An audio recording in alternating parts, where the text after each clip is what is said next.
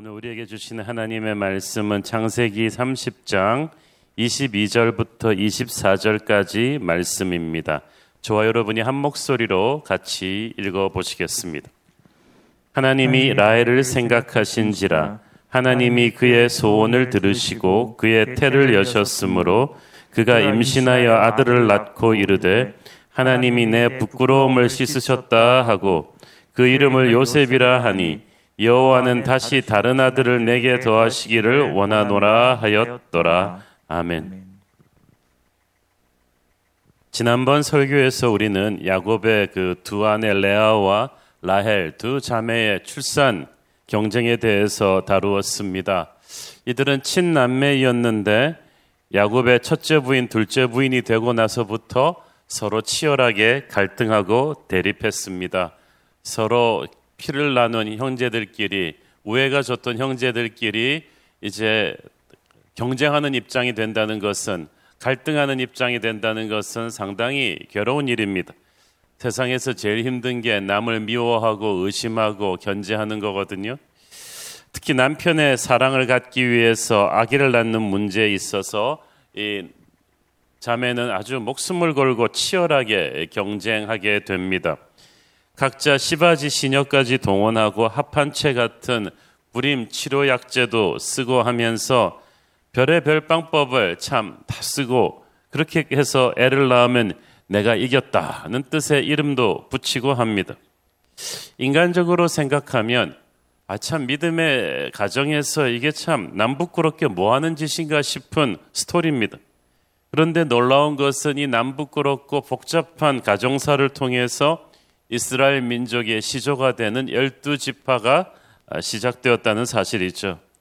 저는 그래서 지난번 설교 마지막 부분에서 하나님께서 새로운 꿈을 이뤄 가시는 곳은 꿈의 모판은 항상 이렇게 화려하고 그럴듯한 곳이라기보다는 복잡하고 절망적인 상황 속이라는 것을 강조했습니다.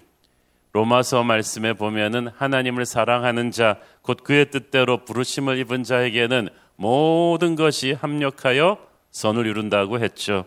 여기서 모든 것이라는 말은 인생의 모든 복잡한 상황, 부끄러운 상황, 남들에게 얘기하기도 민망한 그런 사건, 사고들을 통해서도 하나님의 역사가 이루어진다는 거예요. 하나님께서는 야곱 집안에서 일어난 인간의 시기와 질투, 조급함과 욕심으로 그 엉켜진 상황을 통해서도 쓰레기를 가지고 어, 놀라운 작품을 만들어내는 것처럼 하나님의 역사를 이루어 가십니다. 오래전에 저는 파비오 차비오라는 차베스라는 파라과이의 한 교회 성가대 지휘자 이야기를 주일 설교에서 나눈 적이 있습니다. 그는 파라과이의 한 쓰레기장에 버려진 물건들을 가지고 재활용 악기들을 만들고 클래식 악기를 그냥 사면 비싸니까 재활용 악기를 쓰레기를 가지고 만든 다음에 빈민가의 아이들을 훈련시켜 가지고 멋진 그 클래식 심포니의 음악을 만들어내었습니다. 그 사람과 똑같은 거예요.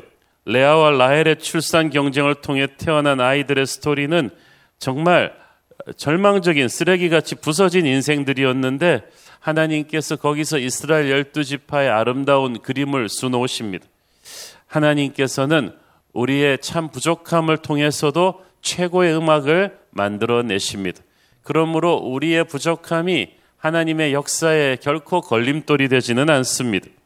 하나님은 우리의 복잡하고 부끄러운 가정사를 통해서도 아름다운 그림을 만들어내시는 그런 분이십니다. 믿음은 그 사실을 믿고 자기의 인생을 온전히 하나님께 위탁하는 것입니다. 자, 근데 오늘의 본문에서는 이제 라헬이 드디어 아기를 낳기 시작하는 일을 다룹니다. 라헬은 어, 남부러울 것이 없는 여인 같았지만 아기를 갖지 못하는 아픔이 있었어요. 레아가 야곱의 아이를 일곱이나 낳는 동안에 라헬은 단 한 명도 낳지 못했습니다. 그러니까 적어도 7, 8년 이상의 기간을 불임으로 보냈습니다. 물론 자신의 시녀 그 비라를 시바지로 들여보내서 단과 납달리를 낳긴 했습니다. 그렇지만 역시 자기 배로 나온 자식과는 달랐죠. 라헬은 어렸을 때부터 출중한 외모로 그 문 남자들의 시선을 한 몸에 받았습니다.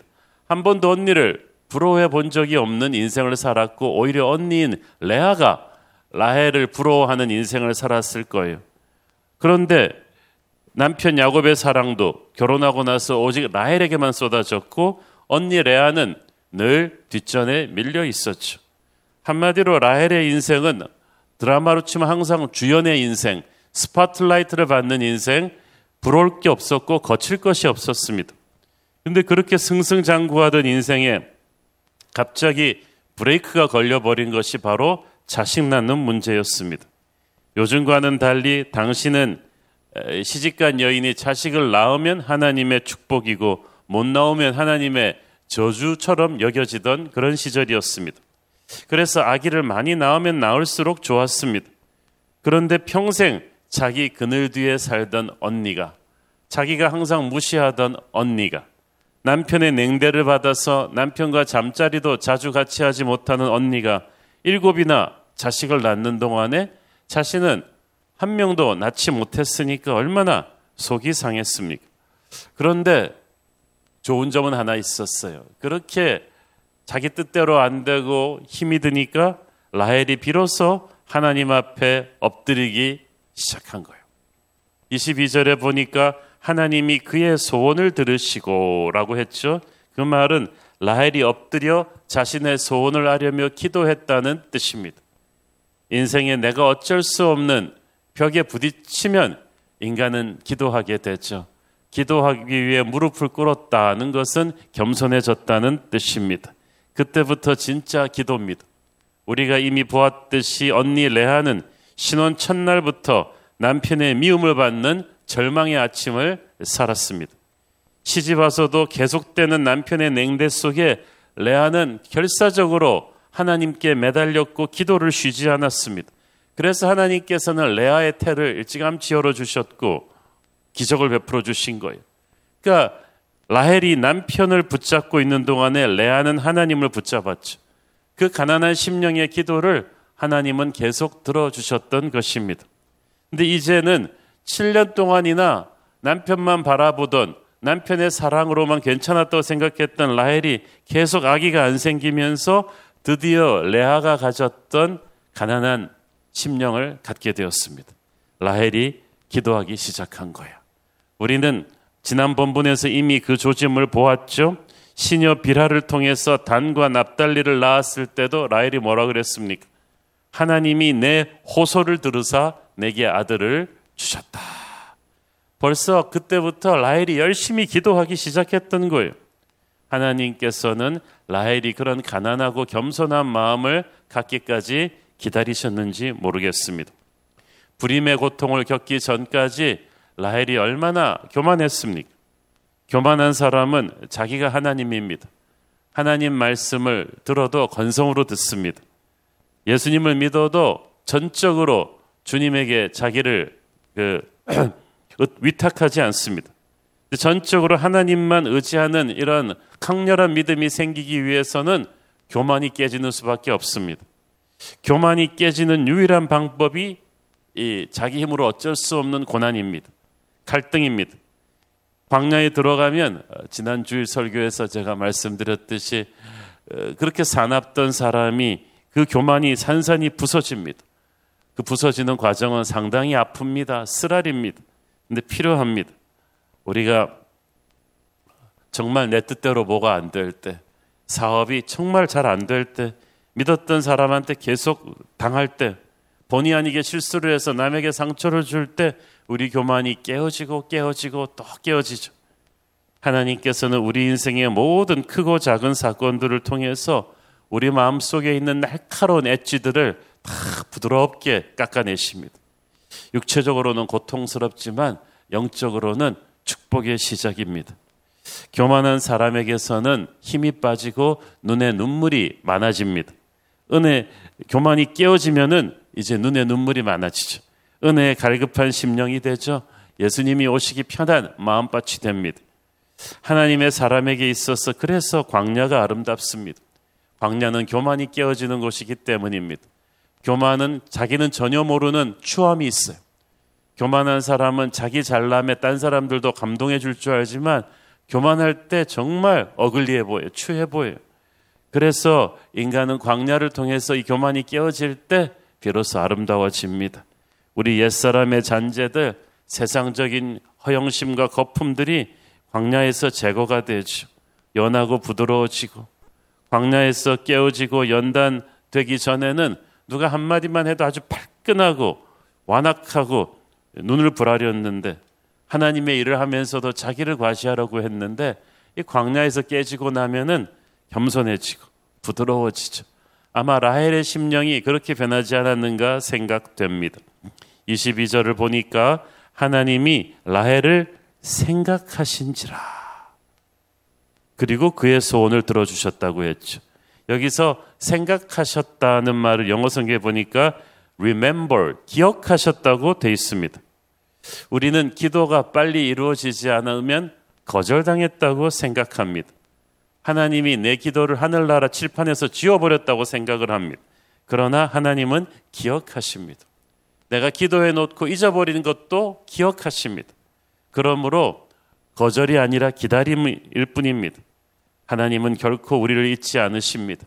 레아가 자녀를 많이 낳는 동안에 라헬은 임신하지 못한 채 나는 하나님께 잊힌 자가 되지 않았나 하는 갈등 속에 보냈는데 하나님은 결코 우리를 잊으시는 분이 아니십니다.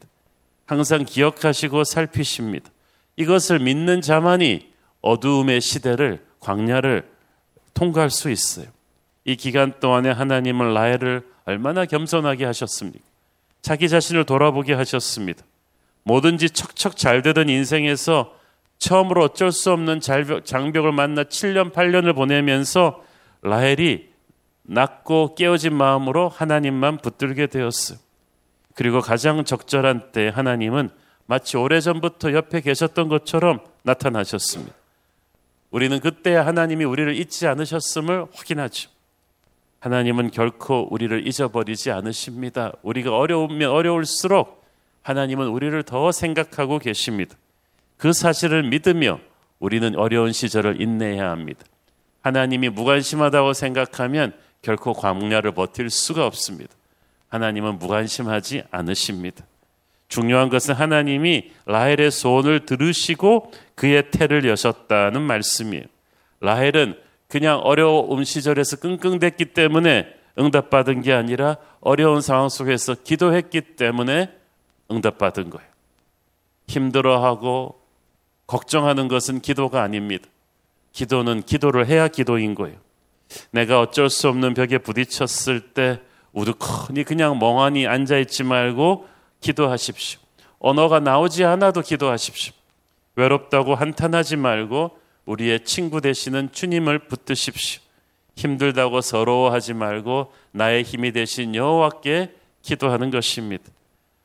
그냥 기도가 아니라 온 힘을 다 쏟아내는 그런 부르짖는 기도, 정성이 들어간 기도, 정말 진심이 담긴 기도를 하는 것입니다. 화려하고 유창한 말을 하려고 하지 말고 내 그냥 있는 그대로의 날것의 감정과 생각으로 하나님 앞에서 기도하십시오. 우리는 그때 응답하시는 주님의 음성을 듣게 될 것입니다. 라헬은 야곱과 결혼한 지 7년이 다 지나갈 무렵에 요셉을 낳은 듯합니다. 이때는 야곱이 두 아내를 얻은 대가로 삼촌 라반 밑에서 14년간 일한 계약 기간이 거의 끝나가던 때였습니다.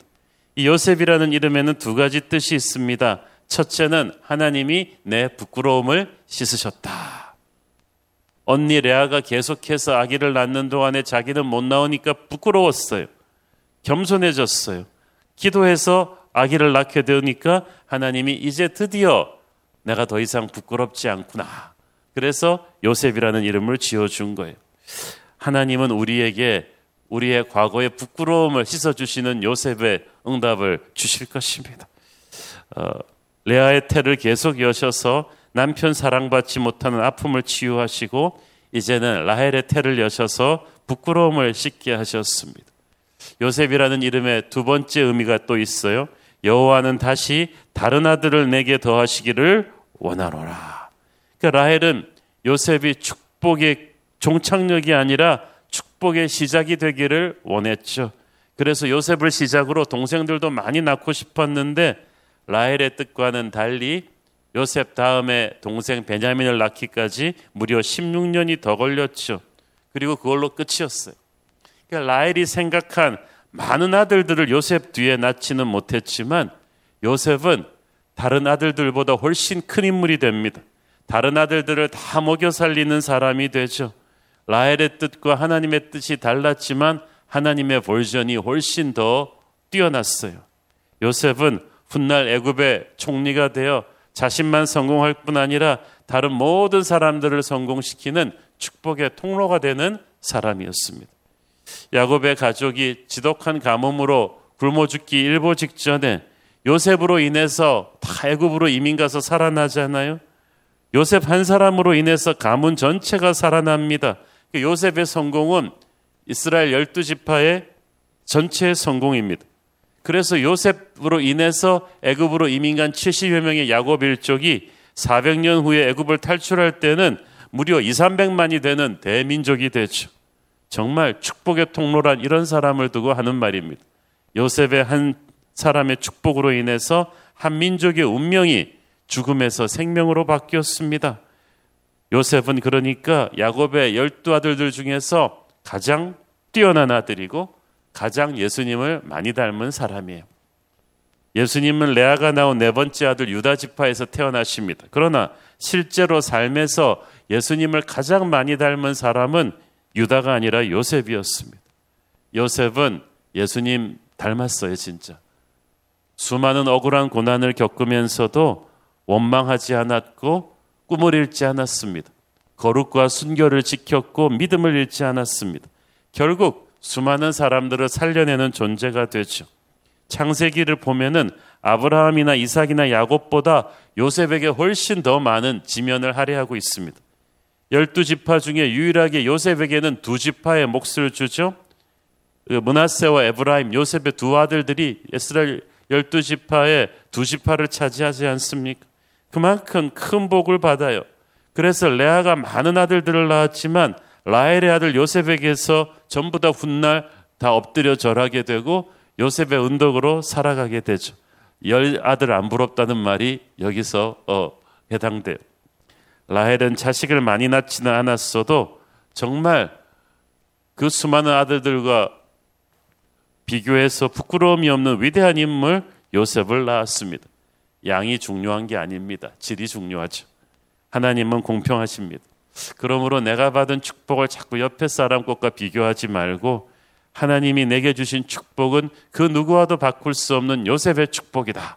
이것을 선포하고 감사하는 저와 여러분 되기를 축원합니다.